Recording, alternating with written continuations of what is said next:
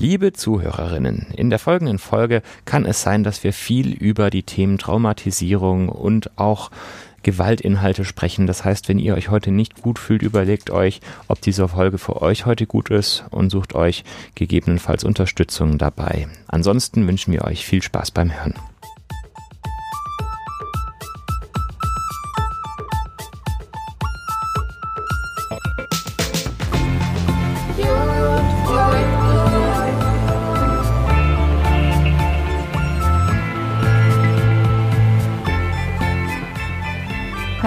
Herzlich willkommen zu einer neuen Folge von Jung und Freudlos. Eurem Podcast aus der Uniklinik Freiburg, Klinik für Psychiatrie und Psychotherapie. Genau, wir sitzen heute hier zu dritt, aber nicht mit Mori, was ihr vielleicht erwartet hättet. Mhm. Mori muss aus äh, Virusgründen zu Hause bleiben.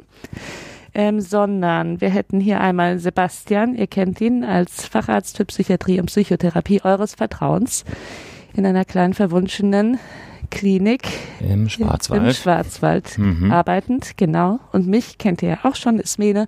Vielleicht erkennt ihr mich nicht wieder an meiner Stimme, weil ich heute ein bisschen angeschlagen bin und auch meine Maske anbehalten muss. Ähm, ich arbeite weiterhin als Fachärztin für Psychiatrie in der Uniklinik Freiburg, hat sich alles nicht geändert.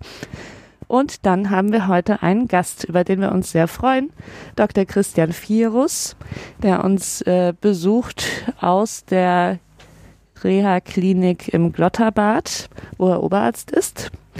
Ähm, er ist Facharzt für Psychiatrie und Psychotherapie und für psychosomatische Medizin, beides, Mhm. richtig. Ja, korrekt. Gut. Und ähm, kennt sich aus mit dem Thema, über das wir heute sprechen möchten, nämlich dissoziative Identitätsstörungen und hat sich vor allem ähm, im Rahmen der Arbeitsgruppe Dissoziation der Deutschen Gesellschaft für Psychotraumatologie damit befasst, behandelt aber auch Patientinnen, ähm, die diese Störung haben im Glotterbad. Und er ist aber noch so viel mehr, er ist nämlich mehrfacher Buchautor und Lehrdozent und hat auch eine Homepage, und jeder, der noch mehr wissen möchte, kann da gerne nachlesen. Sollen wir die einmal sagen, wie die lautet? Gerne. Herzlich, herzlich willkommen auf der Homepage christian-virus.de. Okay, vielen Dank. Herzlich willkommen. Schön, dass du da bist, Christian. Ja, vielen Dank für die Einladung. Freut mich sehr. Und noch ein kurzer Rechtschreibetipp. Der Virus schreibt sich nicht wie der Virus, sondern mit Ganz genau. Das ist der feine Unterschied. es spricht sich auch anders. Ja, wunderbar. Schön, dass du da bist. Ähm, wir haben es ja schon vorhin kurz erwähnt, dass es äh, unsere Tradition ist, unsere Gäste ein klein wenig mit absurden Fragen zu traktieren. Deswegen würde ich dich bitten, kurz stillzuhalten und die nächsten Fragen über dich ergehen zu lassen. Würdest du sagen, bist du eher Träumer oder Realist? Beides. Okay, elegant gekontert. Sehr dialektisch hängt das von den Umgebungsfaktoren ab, was du gerade mehr bist? Ja. Oder wechselt das frei flottierend? Ich glaube, das Erstere trifft schon ganz Das gut zu. Erstere. Okay. Bist du lieber allein zu Hause oder sagst du, je mehr, desto lustiger? Ah, lieber allein. Lieber alleine. Okay, keine volle Bude. Nee, nach der Arbeit brauche ich das nicht unbedingt. Mhm. Gut. Und dann noch eine saisonal kulinarische Frage. Kürbis oder Pfifferlinge? Kürbis. Wenn ich Kürbis. mich entscheiden muss, Kürbis. Ja, aber haarscharf an beides vorbei. Ja, ja. genau. Ja, Sehr gut. aber ich finde, das kann auch von Jahr zu Jahr sehr schwanken, oder? Manchmal mag ich Pfifferlinge, aber dieses Jahr, nein. Dieses Jahr keine Pfifferlinge? Ja, und ich hatte noch nicht so viel Kürbis. Von daher ähm, Ja. ähm, präferiere ich gerade Kürbis. Okay, also es hängt auch stark von der Umgebung ab. Sehr gut. Genau. Sehr gut. Ein, ein flexibler Mensch, der sich an seine Umgebung anpassen kann. Ja. Sehr gut. Ähm, dann haben wir Ja. Christian Virus ein bisschen kennengelernt. Genau, und jetzt wollen wir ein bisschen, dass äh, Christian Virus uns etwas ähm, zum Kennenlernen näher bringt, und zwar das Gebiet der dissoziativen Identitätsstörung. Wir haben dich jetzt eingeladen, da wir selber tatsächlich kaum Erfahrung mit dem Krankheitsgebiet haben und überhaupt ist auch unser Eindruck, dass es unter Psychiatern, PsychiaterInnen ähm, ein Thema ist, mit dem sich nicht viele wirklich gut auskennen. Hast du eine Erklärung dafür? Ja, das ist eine, finde ich, spannende und wichtige Frage und deswegen bin ich auch ähm, froh, dass ihr mich eingeladen habt. Ja. Ich bin jetzt nicht der ausgewiesene Experte, der jeden Tag Patienten mit DIS sieht, ähm, aber ich bin sicherlich ähm, bewusst zum ersten Mal erst in der Reha-Klinik diesen Patientinnen begegnet, obwohl ich sie wahrscheinlich, und das behaupte ich jetzt einfach mal, äh, in der Psychiatrie auch schon gesehen habe, ohne sie zu erkennen. Und ähm, das ist ein bekanntes Phänomen, was, was wahrscheinlich jeder kennt, wenn man sich mit was beschäftigt, fängt man plötzlich an, es zu erkennen und im Alltag wiederzusehen. Und ähm, ich habe ein interessantes Beispiel, wo jeder mal gucken kann. Ähm, auf der Toblerone-Schokolade gibt es einen Bären. Den habe ich nie gesehen. Und wahrscheinlich ähm, hat den auch kaum jemand auf dem Logo irgendwie im Sinn. Wenn man aber einmal diesen Bären gesehen hat, der das Wappenzeichen der Stadt Bern ist und wo die Schokolade herkommt, der wird ihn erkennen.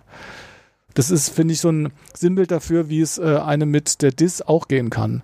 Dass man Menschen begegnet, ähm, die es zum Teil selbst nicht wissen oder die es nicht ähm, kundtun wollen, weil sie sich schämen, weil sie Angst haben, für verrückt erklärt zu werden. Und wenn man nicht weiß, nach was man schauen und nach was man fragen muss, erkennt man es nicht. Hm, spannend. Kurze Anmerkung. Ja. Also DIS, DIS geschrieben, äh, ist die Abkürzung für die dissoziative Identitätsstörung, nur falls irgendjemand genau. sich äh, über den Begriff gewundert hat. Genau. Wie äußert sich denn diese DIS? Was gehören für Symptome dazu?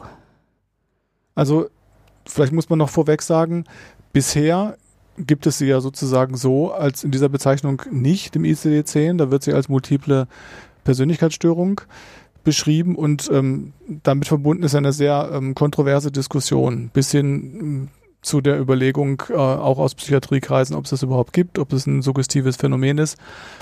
Und die WHO hat 2019 diese Diagnose offiziell als DIS äh, anerkannt sie wird im ICD-11 auch geführt werden mit einer Unterscheidung als partielle dissoziative Identitätsstörung und als Vollbild der dissoziativen Identitätsstörung. Das ist völlig neu, das gibt es auch im DSM-5 nicht, so in der Konzeptualisierung. Und Forschung der letzten Jahre hat eindeutig belegt, dass es sich nicht um irgendwas äh, Suggestibles handelt, dass es nicht irgendwas ist, was ähm, gefaked ist, was ähm, Patienten aus welchen Gründen auch immer spielen.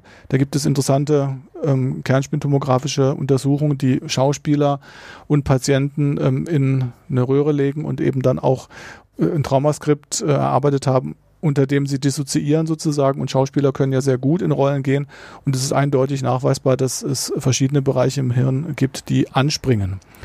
Der Unterschied oder das, was, das, äh, was die dissoziative Identitätsstörung ausmacht, steckt auch im Namen schon drin, nämlich dass es Menschen sind, die mindestens zwei unterschiedliche Identitäten leben, würde ich sagen, von denen sie mitunter nichts wissen. Ja, das wäre dann sozusagen die, das Vollbild einer Amnesie, auch bezüglich der anderen Anteile. Und ähm, das gibt äh, Patienten im Laufe der Therapie oder wenn sie kein Vollbild haben, äh, die haben ein Bu Bewusstsein dafür, dass es da irgendwas gibt, was ihnen eigenartig vorkommt, aber was sie ähm, nicht wirklich vollständig irgendwie erklären und überblicken können.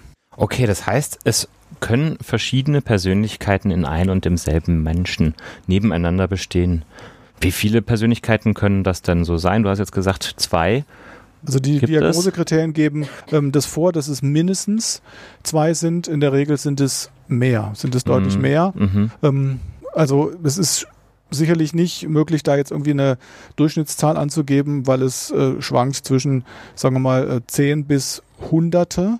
Ähm, mit letzterem habe ich ähm, tatsächlich so noch nicht zu tun gehabt, aber mit äh, Patientinnen, die ähm, zwischen 15 und 25 Anteil habe, erinnere ich mich.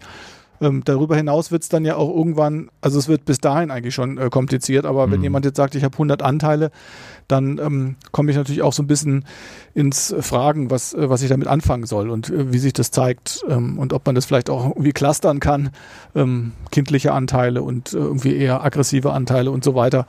Ähm, ja, kommen wir vielleicht noch drauf ja. zu sprechen. Also selbst wenn es nur zwei sind, stelle ich mir vor, kann es wahrscheinlich zu relativ kuriosen Situationen kommen, wenn man, ja. äh, wie du gesagt hast, sich gar nicht dran erinnert, was hat Teil 1 gemacht. Ähm, Gibt es da irgendwie ein Beispiel aus dem Alltag, was dir einfällt dazu? Ja, also das, was du gerade gesagt hast, ist äh, ein ganz wichtiges diagnostisches Kriterium. Also zwei Anteile, die nichts voneinander wissen, also wo, wo Amnesie besteht.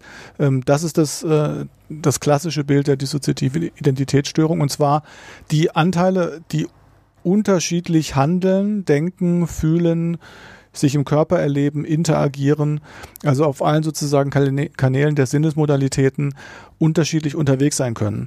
Ich selbst habe ähm, eindrucksvoll erlebt, dass eine Patientin zum Beispiel unterschiedliche Dioptrinen hatte tatsächlich. Also in einem State trug sie eine Brille, im nächsten brauchte sie keine. Im einen Zustand sprach sie fließend Holländisch, im äh, anderen Zustand hat sie von der Sprache nichts gewusst. Ähm, das ist schon etwas, wo wahrscheinlich viele sagen, hm, das klingt so ein bisschen nach Schauspiel und Theater. Ähm, und genau das ist es nicht, was, was eben moderne Untersuchungen zeigen aber offensichtlich ja sehr eindrucksvoll und ähm, dazu gibt es ja auch mittlerweile Filme, also zum Beispiel The United States of Tara ist eine bekannte amerikanische Staffel, die jetzt glaube ich schon 20 Jahre alt ist, ähm, mit ähm, hochkarätig schauspielhaft besetzt, die, das finde ich recht gut versucht darzustellen, wie solche Wechsel stattfinden und ähm, was da passieren kann. Mhm. Bei den Dioptrien, da muss ich kurz mal nachhaken, ist ja besonders spannend, weil sich das ja gar nicht alleine durch die Psyche ja. erklären lässt. Gibt es da denn Erklärungsansätze, wenn so körperliche Beschwerden mit, äh, ja, mit unterschiedlich sind in den verschiedenen States? Also ganz offensichtlich muss es mit dem Hirn zu tun haben, dass einfach verschiedene Netzwerke aktiviert sind. Ähm, was übrigens auch ein, äh, einen skeptisch machen lassen sollte im Hinblick auf eine übersehene Diagnose, ist zum Beispiel Patienten, die unter Polypharmazie verschiedenste ähm, äh, Wirkungen, Nebenwirkungen beschreiben. Also das, was manche Patienten auf Minidosen völlig ähm, eigenartige, äh, abstruse Nebenwirkungen entwickeln, die man sich eigentlich nicht erklären kann und äh, dann wieder hohe Dosierungen wegstecken, wo man sagt, ja, wo bleiben die denn jetzt? Auch das scheint damit zu tun zu haben, dass offensichtlich ähm, über Hirnaktivität unterschiedliche ähm, Muster im gesamten Organismus angesteuert werden. Aber da ist noch viel zu forschen. Ja. Mhm. Das klingt ja wirklich wahnsinnig spannend. Du hast jetzt mehrfach so verschiedene Begriffe verwendet, Anteile, States. Was ist denn so denn da die, die normale Namensgebung dafür? Wir haben auch gesagt Persönlichkeiten. Ist das korrekt, wenn man das so ausspricht? Also das ist so, dass das Betroffene ähm, unterschiedlich davon sprechen, mhm. dass sie mhm. oft auch von wir sprechen. Äh, damit fängt es dann ja schon an, dass, äh, also wenn sie dann sozusagen ein Co-Bewusstsein dafür entwickeln, dass da irgendwie Verschiedenes unterwegs ist, dann wird oft ne, äh, im Plural gesprochen. Ähm, auch da ist letztlich die Nomenklatur unklar bisher und, oder uneindeutig. Also im Prinzip ist, ist es wahrscheinlich korrekter, von Persönlichkeitsanteilen zu sprechen, als von Ego-States. Es gibt ja zum Beispiel Schemata. Da könnte man ja die Idee haben, dass das ist eigentlich das Gleiche, was in der Schematherapie gemeint ist. Das ist es nicht. Also weil dafür letztlich ja ein Co-Bewusstsein und keine Amnesie besteht. Also mindestens ein Co-Bewusstsein. Ich weiß, dass ich jetzt irgendwie ähm, in einem, was weiß ich, Modus bin, der, der eher sich kindlich dem Vater unterordnet. Ähm, wenn ich eine Autoritätsperson sehe, in einer dissoziativen Identitätsstörung passiert das. Äh, letztlich ich fern. Also das, dafür gibt es am Anfang kein Bewusstsein mhm. und auch schon lang keine Steuerungsfähigkeit. Ja. Wie häufig ist denn die dissoziative Identitätsstörung? Was wahrscheinlich schwer zu sagen ist, da die Diagnose ja so neu ist. Aber gibt es da Schätzungen? Ja, da gibt es ziemlich ähm, interessante Schätzungen, die, äh, glaube ich, alle Psychiater und auch alle Nicht-Psychiater überraschen wird, dass nämlich die Annahmen sind, dass es zwischen 0,5 und 1,5 Prozent. Also im Grunde genommen sagt man, es ist so häufig wie die Schizophrenie. Ähm, es ist eine relativ häufige äh, Diagnose, also von daher bei weitem keine Rarität. Und ähm, das denke ich, was, was dazu beigetragen hat, das ähm, lange Zeit so nicht zu sehen, ist natürlich, dass eine massiv politische äh, Dimension mit hineinkommt, weil Hintergrund der dissoziativen Identitätsstörung ist in der Regel massivste Gewalt äh, in der Kindheit bis zum 15. Lebensjahr. Also eher bis zum 5. Man weiß, äh, habe ich jetzt gerade heute nochmal gelesen in ähm, äh, dem modernsten Lehrbuch dazu, dass, dass dissoziative Aufspaltung in der extreme Form bis zum 15. Lebensjahr wohl passiert. Ähm, aber in der Regel sind sie viel früher traumatisiert. Und das ist eine massive ähm, politische Fragestellung hier auch. Wie wird, wie werden Kinder geschützt? Also das finde ich echt spannend. Ich habe das mal gehört, dass es äh, genauso häufig sei wie die Schizophrenie und hatte da schon gedacht, okay, das deckt sich nicht mit der klinischen Erfahrung jetzt mhm. aus meiner kleinen Bubble. Mhm. Das ist wahnsinnig interessant. Ich würde gern an der Stelle auch nochmal an alle Hörer dazu verweisen, dass die Schizophrenie ein anderes Krankheitsbild ist, was nicht verschiedene Persönlichkeiten beinhaltet. Also falls ihr da noch Unklarheiten habt, hört gerne nochmal in unsere Folge Schizophrenie rein, um euch mit dem Krankheitsbild näher auseinanderzusetzen. Das heißt, wir haben eine, eine frühkindliche Traumatisierung die irgendwie verantwortlich sein könnte für die Entstehung eines so komplexen Krankheitsbilds. Gibt es irgendwie ein Modell, wie das mhm. passieren kann? Ja, also wir wissen mittlerweile ganz gut, dass unser Organismus äh, letztlich in, in höchster Lebensgefahr dissoziiert, dissoziieren mhm. kann als ähm, eigentlich genialen Schutzmechanismus. Man mhm. kennt das auch aus dem Tierreich. Dissoziation ist damit verbunden, dass man zum Beispiel eine Schmerzminderung oder sogar eine Anästhesie hat, also dass man äh, Qualen, schmerzvolle Qualen nicht erlebt in dem Moment. Ähm, und das berichten viele Menschen, wenn, wenn Dissoziation sich so langsam lüftet, dass sie ähm, außerhalb ihres Körpers waren, dass sie nicht mehr wirklich mitbekommen haben oder von außen gesehen haben, was passiert. Da sind wir dann auch schon wieder in der Psychopathologie, nämlich von Depersonalisation, was ja auch ein dissoziatives Symptom ist. Ähm, aber dass ganz offensichtlich Dissoziation ein Schutzmechanismus ist, der hilft, Unerträgliches letztlich abzuspalten und dann wieder im Alltag zu funktionieren. Denn diese Menschen haben ja Schlimmstes erlebt in ihrer Kindheit in der Regel und meistens aus einem nahen Umfeld, wenn nicht gar aus der Familie. Und wie will man das regeln, wenn man äh, am nächsten Morgen dem Vater äh, wieder am Frühstückstisch begegnet, außer dass man es komplett abspaltet? Und du hattest ja gesagt, ähm, im, ich sag mal, Naturzustand, im untherapierten Zustand wissen die Betroffenen von ihren verschiedenen Anteilen nicht. Und wenn du jetzt die Diagnose stellen möchtest, was ist denn da der erste Schritt? Also wie, wie nähert euch ihr mhm. euch dem an?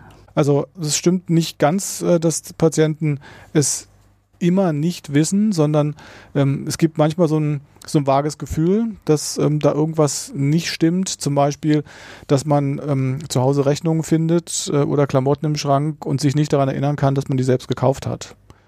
Ja, oder dass zum Beispiel auch Patienten mit einer Essstörung wie einer Bulimie ähm, sagen, ich komme zu mir und es ist Erbrochenes da, aber ich ähm, war nicht dabei.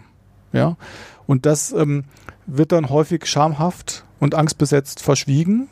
Es wird nicht mitgeteilt, weil verständlicherweise ähm, die Angst da ist, ich werde für verrückt ähm, erklärt und weil man vielleicht auch schon entsprechende Erfahrungen gemacht hat. Ähm, und dann ist, glaube ich, also mir geht's ähm, häufiger so, wenn ich zum Beispiel Patienten sehe, die viele Krankenhausaufenthalte hinter sich haben in Psychiatrien und psychosomatischen Kliniken und viele die sehr unterschiedliche Diagnosen, dann werde ich hellhörig und überlege mir, kann man das vielleicht auch unter ähm, letztlich einer Gesamtüberschrift verstehen, besser verstehen, als dass da eine Essstörung, eine Sucht, äh, eine äh, chronifizierte Depression und äh, irgendwie vielleicht noch äh, so zaghaft eine PTBS genannt ist.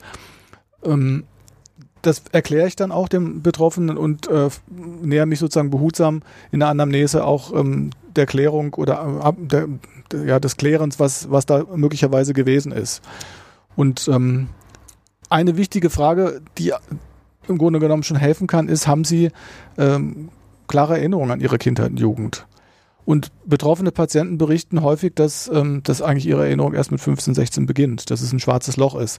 Und auch das, so eine äh, relativ vollständige Amnesie für Kindheit und Jugenderlebnisse wie Einschulung, wie wurde Weihnachten gefeiert, ähm, wie Geburtstage, ist hochauffällig und äh, muss einen aufmerksam machen, um weiter nachzufragen. Das ist interessant. Das wiederum, finde ich, hört man öfter. Also ich habe auch gerade an ganz, ganz, ganz viele von PatientInnen, die ich so erlebt habe, denken müssen. Ne? Mhm. Das ist erstaunlich mhm. häufig, diese Kombination mhm. tatsächlich, finde ich auch. Mhm. Gibt es denn da eine Erkrankung, die besonders nah an der das liegt, die man differentialdiagnostisch besonders ähm, gründlich abklären muss? Also es, ist auf jeden Fall so, dass, dass wir natürlich Differentialdiagnosen haben, die äh, im psychiatrischen Spektrum liegen und gut bekannt sind. Also einmal ähm, kann man an eine bipolare Störung denken, natürlich. Ne? So diese, diese raschen Wechsel, ähm, die je nachdem, wenn jemand auch ein Rapid Cycling hat, zum Beispiel tatsächlich sowas äh, haben können. In der Regel aber nicht mit einer Amnesie, so in diesem Sinne verbunden sind, auch wenn man dann ein bisschen einsteigt, äh, man in der Regel keine Traumaanamnese bekommt. Man kann natürlich äh, Flöhe und Läuse haben, äh, wie wir alle wissen. Aber das wäre so eine, ähm, eine erste Differenzierung. Und ähm, dann natürlich auch schon die erwähnte Schizophrenie, ja, weil ähm, ja fatalerweise eines der Kernsymptome der Schizophrenie das Stimmen hören, ähm, was man der Schizophrenie sozusagen äh, zuschreibt, überhaupt nicht allein der Schizophrenie zuzuschreiben ist. Ich meine, das, das wissen Sie auch. Auch der, der Ludger Thebarts von Els hat das nochmal schön auch in seinem Buch dargelegt, äh, dass sieben Prozent der Normalbevölkerung Stimmen hören und nahezu alle Patienten mit einer Dis hören Stimmen. Ähm, und da ist eine wichtige Differenzierung sind es kindliche Stimmen. Patienten mit einer Schizophrenie hören fast nie kindliche Stimmen. Patienten mit einer DIS hören fast immer auch kindliche Stimmen.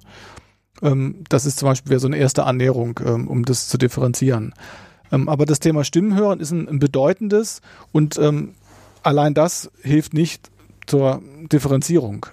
Allerdings dann schon äh, zum Beispiel die, die Frage nach Wahn und nach bizarren Wahnvorstellungen. Also wenn jemand sagt, hier aus den Lautsprechern, äh, da spüre ich genau, äh, da werde ich abgehört und ähm, beeinflusst, das wird ein Patient mit einer Dis so nicht erzählen. Ja, das sind eher konkrete, auch zum Teil äh, ängstlich wahnhafte Dinge, die damit zu tun haben, dass sie Angst haben vor Tätern, die, die es auch durchaus noch gibt.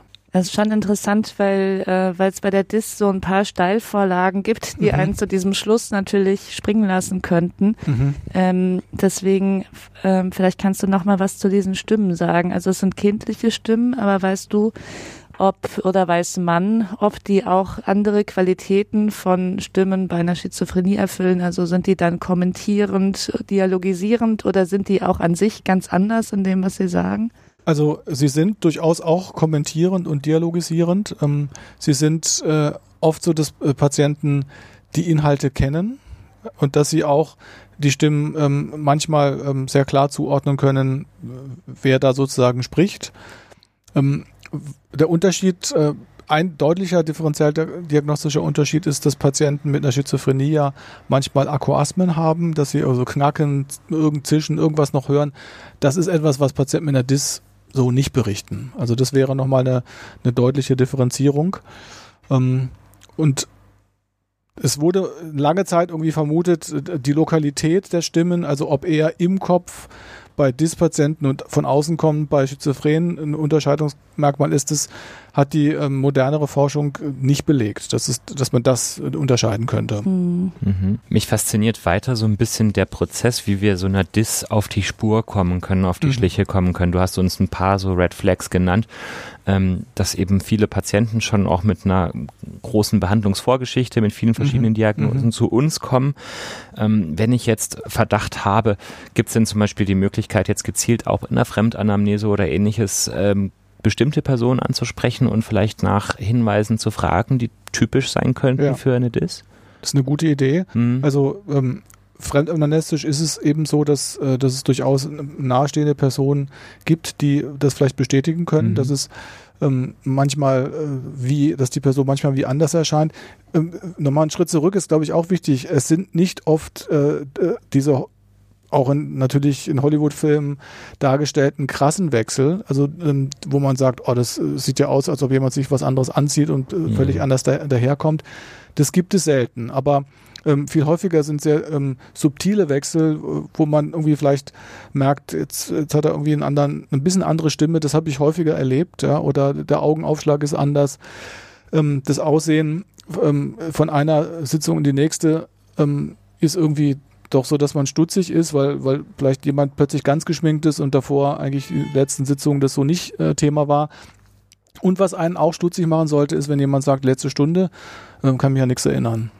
Das ist was, was, was auch auffällig ist, wo, wo man unbedingt ähm, näher nachfragen sollte. Und dann hast du gesagt, Fremdanamnese, ja, auf jeden Fall. Ähm, und eben solche Dinge auch ähm, durchaus aktiv und das ist eben wichtig. Also eine Exploration ähm, mache ich die Erfahrung, das ist, äh, beschreiben auch alle Experten, äh, dass man Dinge in der Regel sehr aktiv anfragen muss ähm, und auch mit der Information versehen, was ich immer tue. Das ist häufig bei Menschen, die ähm, Traumata erlebt haben. Es ist nicht so selten, sie, äh, sie, müssen sich dafür nicht schämen, sondern es kommt relativ häufig vor und deswegen frage ich jetzt äh, so gezielt, gibt es sowas wie Wechsel in ihrem Erleben? Finden sie manchmal Dinge bei sich, von denen sie nicht wissen, wie sie hingekommen sind oder fehlen ihnen viele Stunden und sie wissen nicht, was sie in der Zeit getan haben? Viele fangen dann vorsichtig an, das zu bejahen und ähm, sind eigentlich dann entlastet, dass, dass man darüber sprechen kann und sagen, sie sind nicht verrückt, sondern das kommt häufig vor. Das kann man sich total gut vorstellen, weil der Leidensdruck, so denke ich, der muss ja enorm sein, ja. wenn man so ähm, ja, beängstigende Symptome hat und mhm. eben ähm, sich, sich sein Leben lang niemandem anvertraut, weil das tatsächlich ja auch Symptome sind, die, wo wir sagen würden, das klingt ja wie in einem schlechten Film und ähm, genau. da ist die Sorge ja wahrscheinlich gar nicht eben so unberechtigt, dass man damit nicht ganz ernst genommen wird. An Absolut, vielen Stellen. Ja. Und das auch schon erlebt hat eben, ne? also durchaus. Gibt es denn so einen Punkt, unter dem die Betroffenen am allermeisten leiden? Also jetzt das auf einen äh, Punkt zu beziehen, äh, ist schwierig. Ähm, ja, weil es einfach auch so, es, es ist eben nicht so ein, äh, ein typischer ähm, Typ, sage ich mal, genauso mhm. wenig wie bei anderen Erkrankungen auch, wo man sagt, ja, das ist, das ist eine Dispersönlichkeit. Ähm, das äh, kann man nicht sagen. Was, was aber tatsächlich mir häufig aufgefallen ist bei denen, die ich erlebt habe, dass sie äh, unglaublich kreative Seiten haben, dass sie ähm, oft hohe ähm, Schul- und Studienabschlüsse hinbekommen und auch ähm, tatsächlich sogar Familie ähm, oftmals. Und ähm, das ist das ist dann manchmal auch erst, wenn, wenn sozusagen so eine Konsolidierung äh, eingetreten ist. Das ist dann irgendwie dekompensiertes System.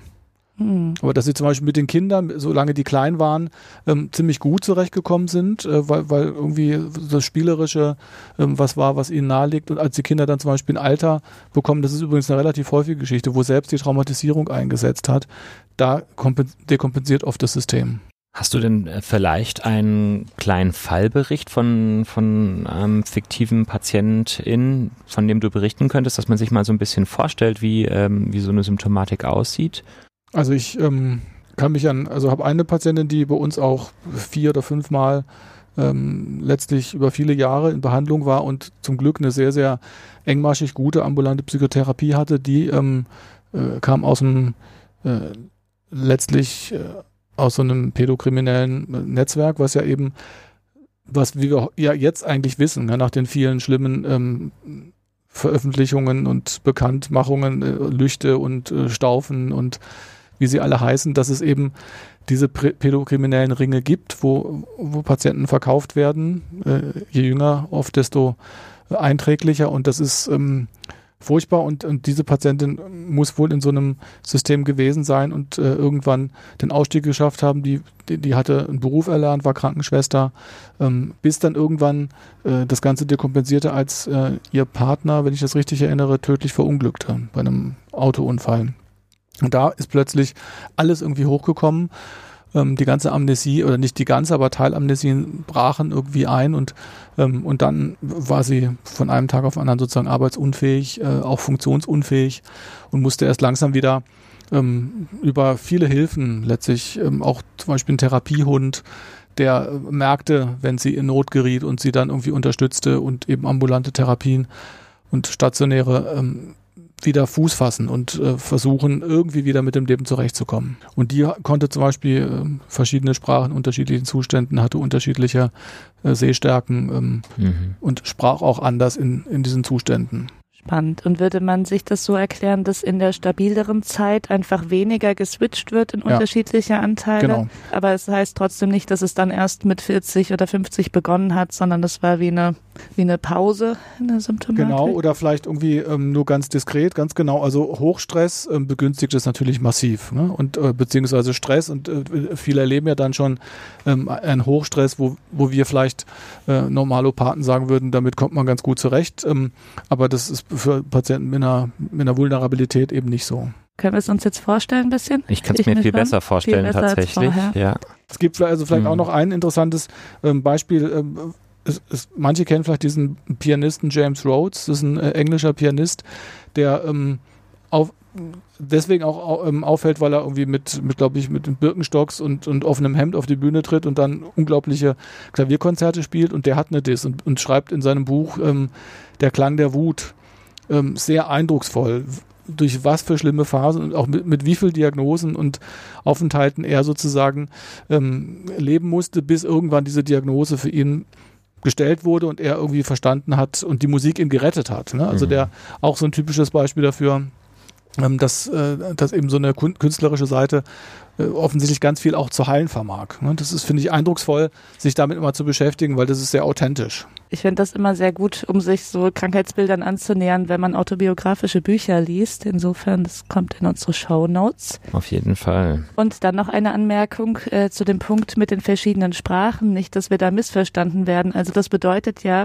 diese Patientin hat anscheinend mit dem einen Persönlichkeitsanteil sich diese Sprache angeeignet, also einen Sprachkurs besucht ähm, die der andere mit dem anderen Persönlichkeitsanteil nicht, oder? Weil sie wird ja nicht Ja, man muss es sich anders vorstellen. Also ähm, eben, also gerade zum Beispiel in diesen Täterringen ist es so, dass äh, das ist ein, äh, was wir, wir glauben es nicht, aber ich habe es jetzt heute nochmal nachgelesen. Es gibt ein, ein sehr kompetentes Wissen darüber, wie man Dissoziation nutzt, wie man sie herstellt und wie man Anteile tatsächlich macht. Ja, also so verrücktes klingt es im Darknet. Also der Jan Gysi ist vielleicht der Experte zu, zu, dem Thema schlechthin, der in Bern Psychiater ist und der hat jetzt ein, ein ganz hervorragendes Lehrbuch dazu geschrieben und äh, daraus habe ich das jetzt gerade nochmal äh, mir heute angeguckt, äh, dass er sagt, im Darknet ist es erhältlich, diese Informationen.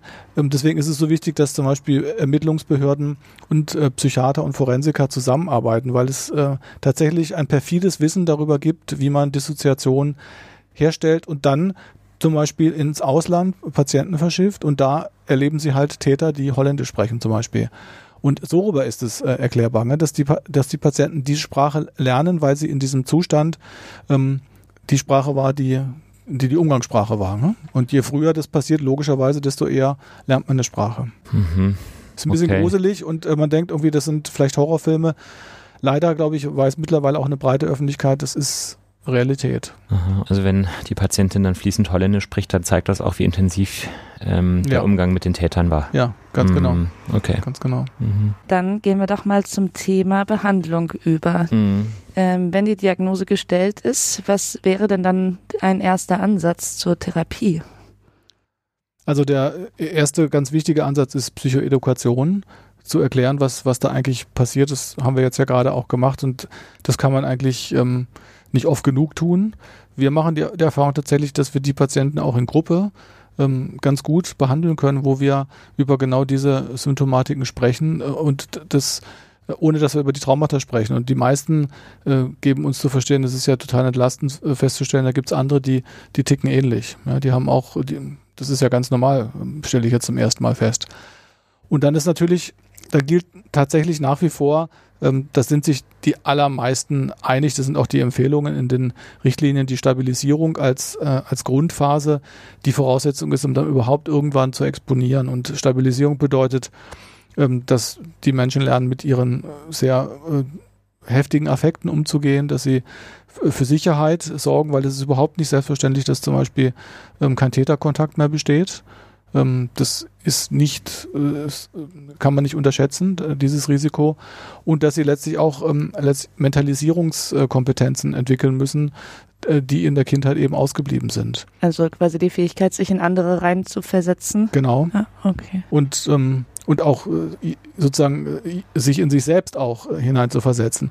Mit dem großen übergeordneten Ziel, dass diese Anteile ähm, letztlich voneinander wissen dass es also sowas gibt wie ein Co-Bewusstsein. Es gibt meistens irgendwie einen Beobachterteil, der, der eine Ahnung davon hat, dass es da mehrere gibt. Und das Ziel ist ähm, letztlich wie, ähm, ich sage so ein bisschen salopp, ähm, wie in einer Fußballmannschaft ähm, oder in der Klasse, in, in jedem Team, ähm, ihr müsst zusammenarbeiten. Ob ihr euch jetzt alle mögt oder nicht und ob da jemand lieber im Tor und der andere im Sturm ist, das ist in Ordnung, aber ähm, sucht eine Mannschaftsaufstellung, mit der ihr euch versteht so das übergeordnete Langzeitziel. Weil es nicht funktioniert, es gab auch solche Konzepte, wir schicken mal die Anteile, die nichts taugen, die selbst verletzen und sonst was, die schicken wir in die Walachei ähm, und dann ist gut.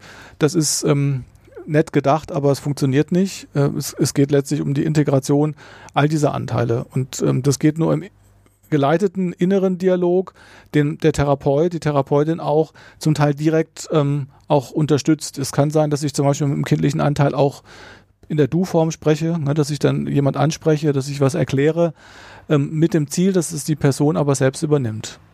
Ja, also wir, wir haben es immer noch, das ist ganz wichtig, wir haben es nicht mit, mit unterschiedlichen Menschen zu tun. Das ist eine Person, die in ihrem Kern selbst aber ähm, höchst vulnerabel ist und das aufgespalten erlebt. Und ähm, wenn du jetzt eben von der Zusammenarbeit der verschiedenen Anteile sprichst, ist es denn dann auch in einer in einer langfristigen Perspektive möglich, dass diese Anteile wieder zusammenwachsen zu einer Person, dass es keine Switches mehr gibt? Ja. Mhm. Genau, also ähm, das ist sicherlich sehr unterschiedlich. Es mhm. hängt vom Strukturniveau der Patienten ab. Ähm, es gibt sowas, was von vielen Therapeuten als Fusion oder Integration ähm, beschrieben wird. Also dass es tatsächlich sowas ist, dass Anteile sich auflösen. Oder dass sie zumindest sehr gut kooperieren. Es gibt viele Patientinnen, die ähm, sagen, die Vielheit möchte ich nicht komplett verlieren, ähm, aber die damit konstruktiv und, und produktiv letztlich umgehen. Und das ist in Ordnung, wenn das so ist. Also es gibt da kein ausgemachtes, mhm. endgültiges Ziel. Ähm, aber wenn das gelingt, dann ähm, ist schon ganz viel Alltagskompetenz gewonnen. Es kann sein, dass wir uns dann belastenden Situationen nochmal tatsächlich in der Exposition besser zuwenden können ähm, weil die dann auch angezeigt ist, aber ähm, die gelingt erst, wenn wie so eine Stabilität da ist und auch nur fraktioniert. Ja, also weil wir reden ja von ähm, Gewalt, die in der Regel über viele Jahre stattgefunden hat und das kann man nicht vergleichen mit einer Vergewaltigung, die auch furchtbar ist. Okay.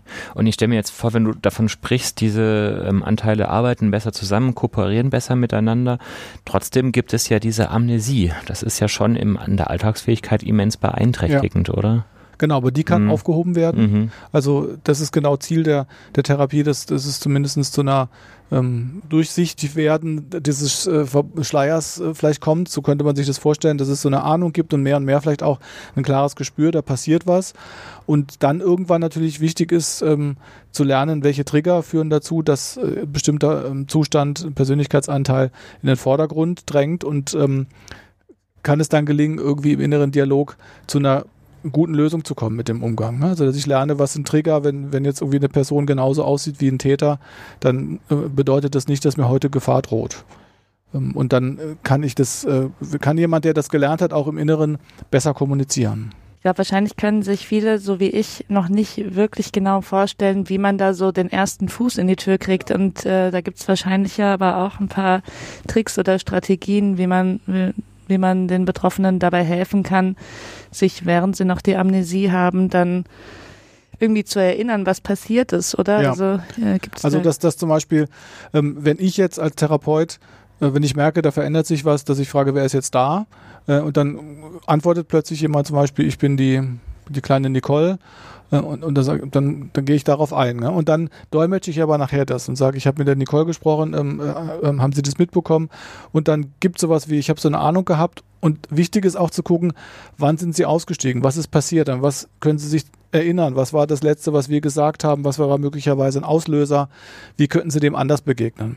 als auszusteigen. Und ähm, dann ist es schon möglich, dass nach und nach sich die Amnesie lüftet. Gleichzeitig, mal ehrlich gesagt, ist es nicht das Ziel, dass ich alles sichtbar mache, weil die Menschen haben so Furchtbares erlebt. Ähm, also, glaube ich, Ulrich Sachse, der einer der bekannteren ähm, deutschen Traumatologen ist, äh, der hat das auch mal so gesagt, dass, dass er sich äh, so rückblickend am Ende seiner beruflichen Karriere manchmal gefragt hat, ob man Patienten wirklich einen Gefallen getan hat, äh, den Schleier komplett zu lüften und es eher verneint. Ja. Also das, das Ziel ist nicht, die Amnesie zu lüften, sondern das Ziel ist, mehr Alltagskompetenz ja. zu erreichen. Mhm. Das ist ein nachvollziehbares Ziel und es ist nicht immer möglich, das Trauma eben auch komplett aufzuarbeiten, genau, ne, sondern genau. es geht manchmal auch mit dem zu arbeiten, was man dann hat. Ja. Gibt es denn auch die Möglichkeit, ähm, mit Medikamenten mhm. unterstützend mhm. in die Behandlung einzugreifen? Also wie man sich denken kann, gibt es keine spezifische Medikation für ja. dissoziative Identitätsstörung und ähm, es gibt also in der Regel ein pragmatisches Vorgehen, äh, mhm. dass wir natürlich Patienten mit einer schweren Depression gleichzeitig ähm, antidepressiv behandeln, dass Patienten mit hohen Spannungszuständen eher atypische Neuroleptika bekommen. Ähm, das sind Dinge, wie wir sie, glaube ich, äh, in der Psychiatrie äh, gut kennen und ähm, wie wir sie da auch anwenden würden. Mhm. mhm. So weit vielleicht. Und gleichzeitig ja. gibt es Patienten, viele Patienten im Laufe der Zeit, also wenn sie sozusagen ähm, gesünder werden, auch mehr ablehnen, Medikamente zu bekommen, weil sie merken, sie brauchen es vielleicht auch nicht und ähm, sie möchten lieber, dass, dass irgendwie dieser Prozess aktiv ist. Aber es gibt auch einen Haufen Patienten, die sagen, ich halte es nicht aus, ich komme solche, solche Spannungszustände ähm, oder ich kann überhaupt nicht schlafen, dann auch Albträume und sowas, wo man auch Medikamente einsetzt, ganz klar. Spannend. Also ich bin noch ganz äh, overwhelmed. also ich äh, heute auf jeden Fall schon viel Neues gehört und viel gelernt habe. Ähm, ich frage mich jetzt gerade so ein bisschen, wie das dann abläuft, ob die PatientInnen öfter zu euch kommen oder ob die gut ambulant weiter behandelt werden können. Gibt es da, gibt's da ein ausreichendes Angebot an fachkundigen TherapeutInnen? Nee, das Angebot ist genauso unzureichend wie das Psychotherapieangebot, das wissen wir. Ne? Das äh, das ist eine große Krux. Ne? Und, und dann ist es auch verständlich, das ist ja auch anstrengend und manchmal ist es auch extrem belastend, wenn man äh, Inhalte dieser Art, ähm, die wir jetzt nur angedeutet haben, erfährt, dass auch Therapeutinnen sagen, also zwei, maximal drei Patientinnen und äh, mehr schaffe ich nicht.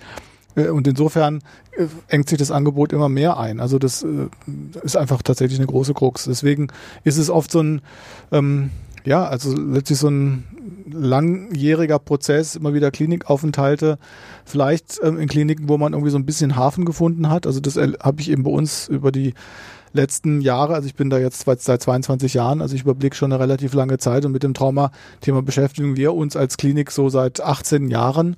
Ähm, gibt einfach doch viele, die immer wieder gekommen sind ähm, und dann irgendwann aber auch jetzt seit Jahren nicht mehr. Also das offensichtlich gibt es dann sowas, was, was doch auch eine Stabilität mit sich bringt.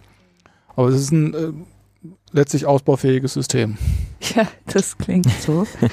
Wie für viele Bereiche, aber ich glaube, es ist jetzt total wichtig äh, gewesen für uns, mal was zur dissoziativen Identitätsstörung zu hören und auch hoffentlich für unsere ZuhörerInnen, die viel mitgenommen haben und ein Bewusstsein für das Krankheitsbild entwickeln konnten.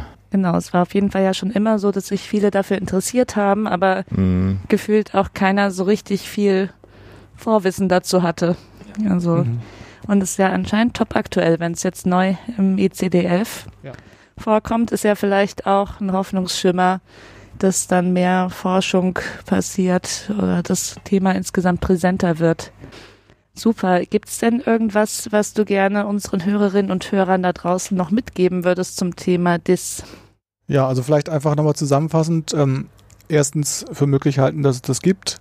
Zweitens eine vertrauensvolle Beziehung herstellen, in der ich dem pa Patienten, der Patientin das Gefühl gebe, dass ähm, ich ihr glaube und äh, dann äh, im Grunde genommen mit vorsichtigen, behutsamen Fragen mich dem Thema annähern, so wie wir das besprochen haben. Super. Und ganz genau schauen bei den Schizophrenie-Symptomen. Der Versuchung zu widerstehen, eine leichte Antwort zu geben. Hm?